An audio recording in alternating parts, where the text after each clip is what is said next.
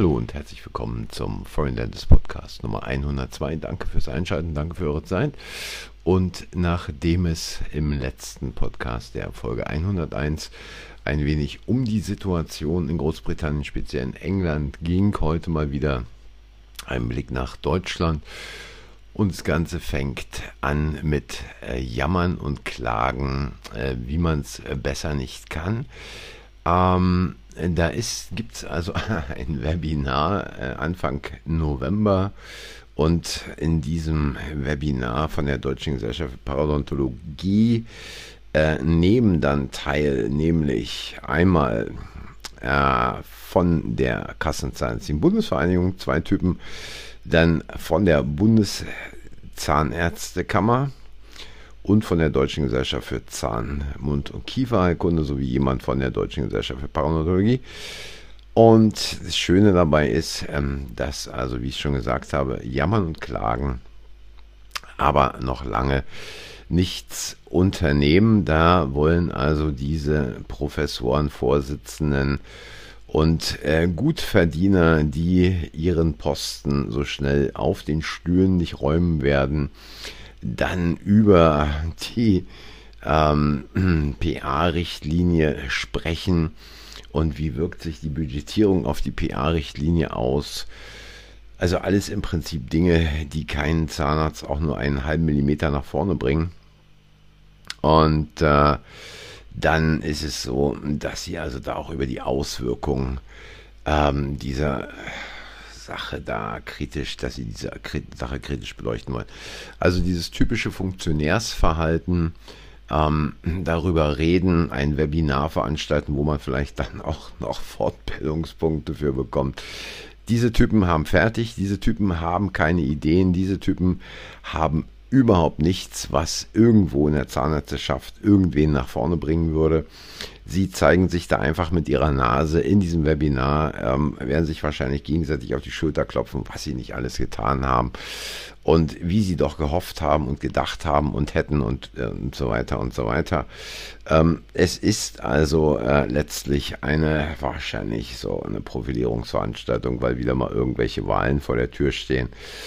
Und im Grunde genommen gehören diese Typen genauso weg wie andere Funktionäre in Deutschland, die es wirklich keinen Millimeter äh, nach vorne bringen. Ja, so viel dazu.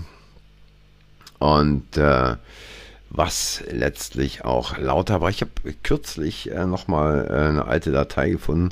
Da hat der Lauterbach, ich glaube im Dezember 2022 war es, gesagt, er wolle jetzt ein Gesetz auf den Weg bringen, wonach äh, quasi die Zulassung von medizinischen Versorgungszentren stark eingeschränkt wird. Also dass im Prinzip Investoren Praxen, egal ob es jetzt Augenarzt oder Zahnarztpraxen sind, nicht mehr so einfach diese Praxen aufkaufen und dann Ketten bilden können. Und es ist also knapp ein Jahr her. Ich habe nicht gehört, dass es da irgendwas gab. Was ich dagegen gelesen habe, ist äh, mit der Überschrift hier in der ZM, nicht ärztliche MVZ dürfen bei der Vertragssitzvergabe nicht benachteiligt werden. Ähm, dann gab es also irgendeinen Vertragssitz, der ist frei geworden und äh, das Ganze war äh, mit dem Schwerpunkt Rheumatologie im Allgäu und der Zulassungs, die Zulassungsgremien in Bayern haben also einem Internisten den Zuschlag gegeben.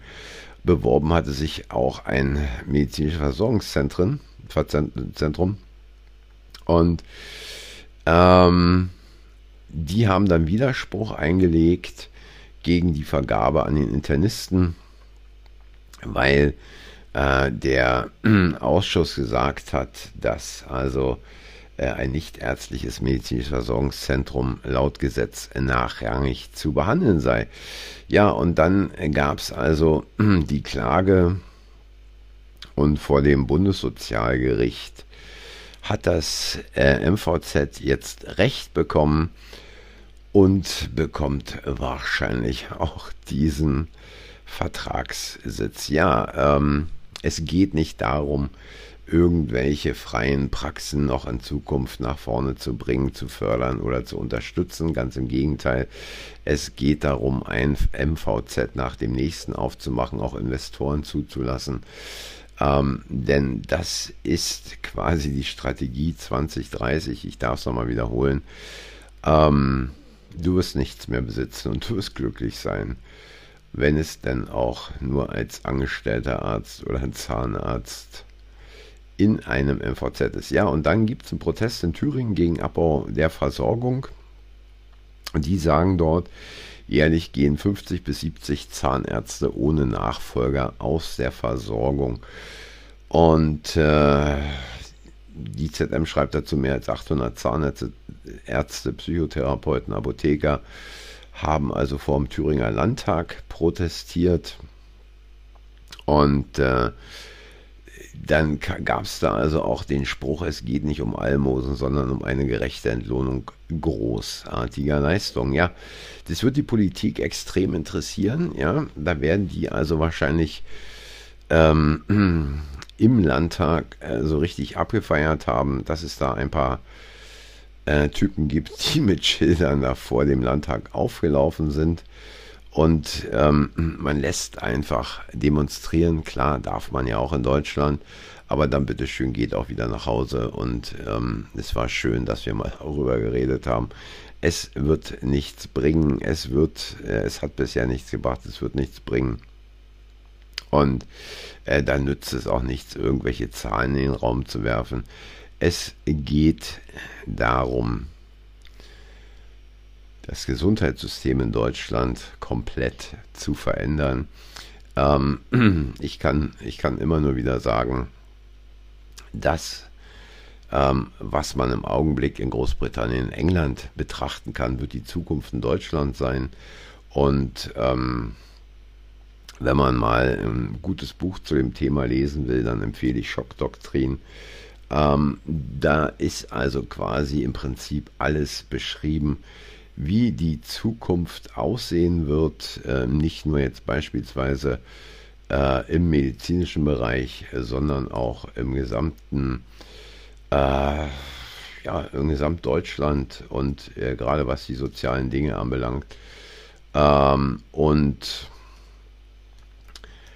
es wird daran gearbeitet mit Nachdruck. Äh, das Buch, also Schockdoktrin von Naomi Klein, müsste es eigentlich noch geben und es ist ein bisschen dicker, man muss sich ein bisschen Zeit nehmen dafür, aber es lohnt, wie gesagt, da mal einen Blick reinzuwerfen, um eine Idee davon zu bekommen, was demnächst auch in ihrer Nähe stattfinden wird. Ja, und äh, dann gab es hier noch einen, ja, ich weiß nicht, mehr oder weniger interessanten Artikel der APO-Bank zum Thema Praxisabgabe. Jeder Zehnte findet keinen Nachfolger.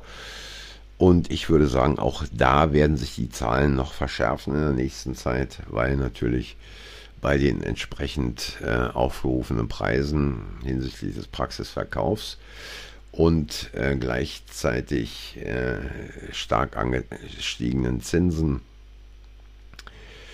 äh, immer weniger Zahnärztinnen und Zahnärzte wahrscheinlich eine Möglichkeit sehen, dieses Investment auch dann letztlich langfristig zu realisieren. Zumal dann äh, in den Praxen zum einen vielleicht noch ähm, ein Mitarbeitermangel auftritt, zum anderen natürlich die Energiepreise extrem hoch sind und auch was Verbrauchsmaterialien anbelangt, auch hier die Preise äh, letztlich nicht mehr denen von vor zehn Jahren entsprechen, äh, insbesondere durch die da stattgefundene Inflation. Und die wenigsten sich natürlich auch jemals damit beschäftigt haben, wie können sie eigentlich ein Alleinstellungsmerkmal für ihre Praxis schaffen, um dann die Patienten zu haben, die sie haben wollen. Ja, und für Praxisabgeber heißt es natürlich, heute reicht es nicht mehr aus zu sagen, hier, ich habe eine Praxis mit drei Behandlungszimmern, und mit so und so vielen Mitarbeitern und dem und dem Umsatz. Ähm, heute ist die Frage genau so, äh, wie wenn man eine Praxis führt, was ist eigentlich mein Alleinstellungsmerkmal? Ähm, was macht meine Praxis besonders gegenüber anderen Praxen und dann dafür passen natürlich die Nachfolger zu finden. Da muss man wissen, wie es geht. Da gibt es natürlich immer noch die Leute heute, äh, die da versuchen, den Zahnärzten mit ein paar schnellen Sprüchen äh, mitteilen zu wollen, ich kann deine Praxis verkaufen und ich bin da in der Lage, jemanden zu haben. Nein, so funktioniert es nicht mehr. Äh, und äh, man muss da, glaube ich, auch wie in anderen Dingen völlig neue Wege gehen und äh, sich Dinge kreativ einfallen lassen, um die Praxis nicht nur überhaupt zu verkaufen, sondern dann auch noch zu einem sehr guten Preis zu verkaufen. Ja, das soll es heute eigentlich gewesen sein. Heute alles ein bisschen kürzer, weil es mich äh, vor ein paar Tagen so richtig von den Füßen gerissen hat. Und beim nächsten Mal gibt es dann wieder ein bisschen mehr, ein bisschen längere äh, Kommentare zu den ja, gesundheitspolitischen Verwerfungen im Lande. Ich sage hier an dieser Stelle erstmal Danke fürs Zuhören, danke für eure Zeit. Wenn es euch gefallen hat, hinterlasst ein Like, abonniert den Kanal, sagt anderen, dass der Kanal existiert.